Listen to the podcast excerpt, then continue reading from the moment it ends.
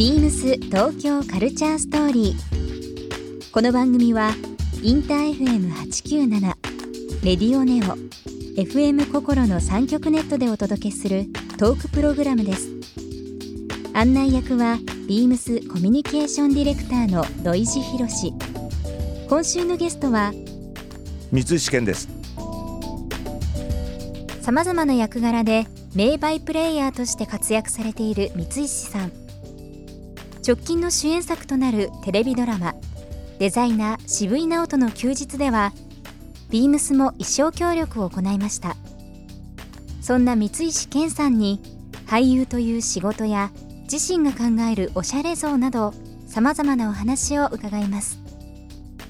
そして今週三石健さんにプレゼントしたレザーポーチをリスナー1名様にもプレゼント。詳しくはビームス東京カルチャーストーリーの番組ホームページをご覧ください応募に必要なキーワードは番組最後に発表します Beams. Beams. Beams. Beams Tokyo Culture Story.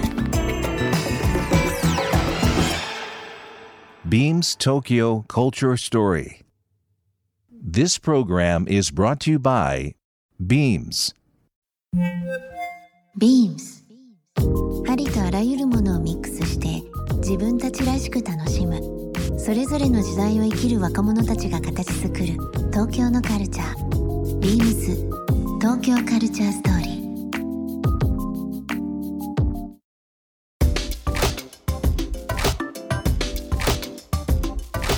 三石さんの中はいでかっこいい大人っていうのうってどうでしょう？まあ僕は三石さん勝手ながらですけどかっこいいお兄さんかっこいい大人というふうな部分で見てますけどもうん。三石さんにとってのかっこいい大人ってどうですか？あのー僕ねあの中学の小学校中学校の友達で LINE やってるんですけどえあのえ同級生ですね同級生で、今のはいその連中が割と会うことがあるんですけど、うん。うん。みんなねもう本当に普通のサラリーマンで、うん。もうそろそろ定年間近の、うん。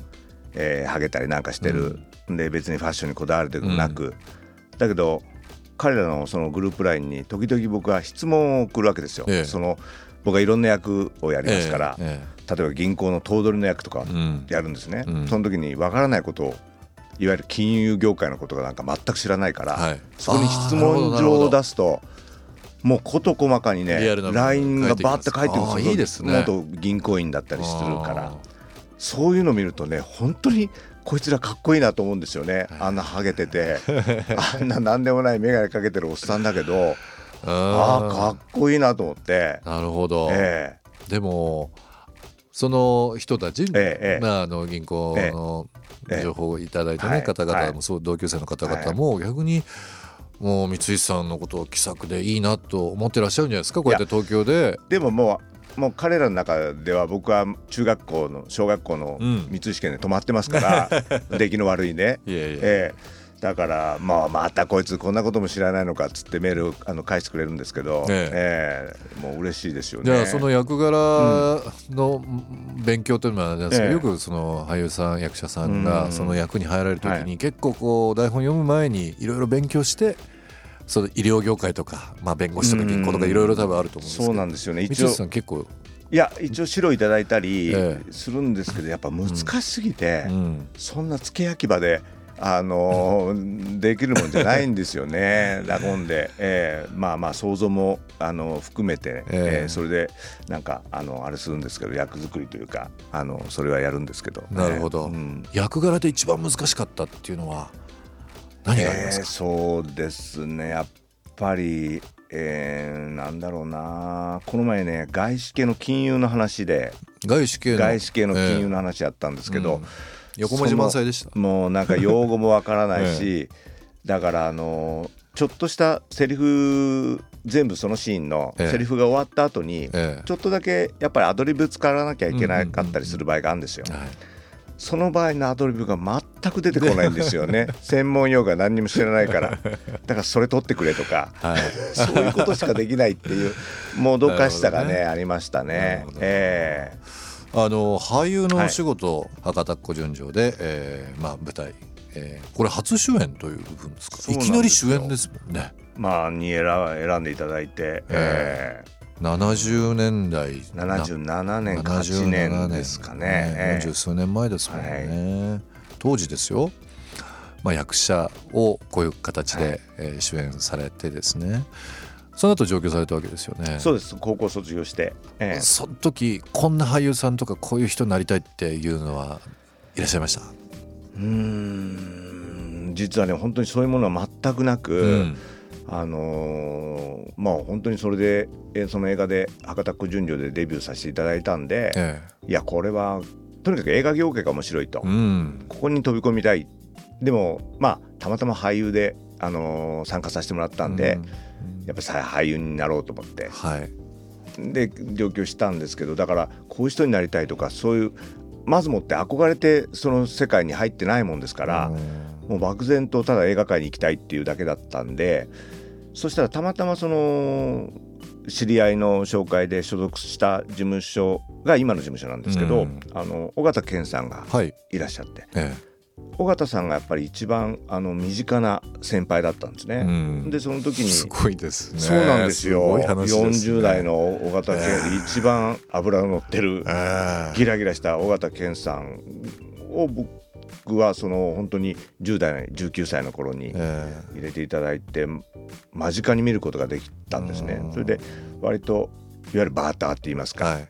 あのくっつけて尾形さんにくっつけてうんちっちゃい役でたくさん出させていただいてうーんまあそれが僕の勉強といった勉強だったんですね。うーん。だそこはあの尾形さんっていうのはやっぱり、うん僕にとってはいわゆる目標ではないんですけど、うん。もう尾形さんほどになれないって思ってましたけど、あのえー一番あのあれですかねその目指そのしてた先輩ですかね。70年代後半そうですね。と、まあ、80年代、まあ、特にそのよく言われるのが、まあ、バブル前ですね、はいはいやっぱあれですか映画映画業界とかその舞台ってうん。華やかでしたか？派手でしたか？その時は。あのねそのバブルの前はそうでもなかったんですよね。です。か？ええ。割とあのー何か、えーそんでもなかったんですけど、うん。バブルの時はすごかったですね。すごかったですか？すごかったですね。ええ。もうあの本当になんか制作費もすごかったし、ええ。あのーその派手さとはまたちょっと違うかもしれないですけど、昔のそのまあ僕も本読んだりとか好きなんで昔の話ですよ、映画映画業界の話とかよくやってますけどもすごいですよね。その映画を撮るためにあのー空のうん。彼方向こうに見える 煙突が邪魔だから切っちゃうとか撮っちゃうとかそうっす。それが映画が終わったらまた立て直すとか、うん、もう今じゃ信じられないですよねねええ今だと今いろんなグラフィック処理とかあるかもしれないですけど、ええそうなんですよねそのためだけに何かみたいなのって。ありますよね。そうなんですよ。だから本当天気待ちで2、ええ3日待つとかええっていうのは割と普通なことだったんですよね。その時は70年代は。経費とかかかりますもんね、ええ普通にね。そうなんですよね。ビームス東京カルチャーストーリーゲスト三石健さんにプレゼントしたレザーポーチをリスナー1名様にもプレゼント。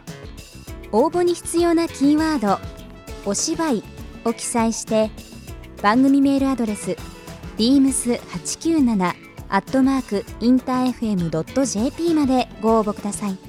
詳しくは番組ホームページまで。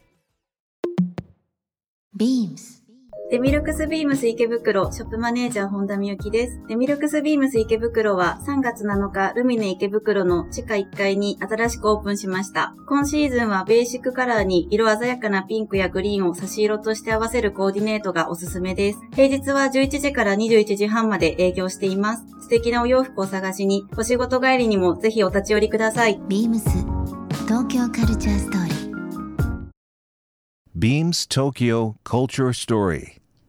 This program was brought to you by Beams.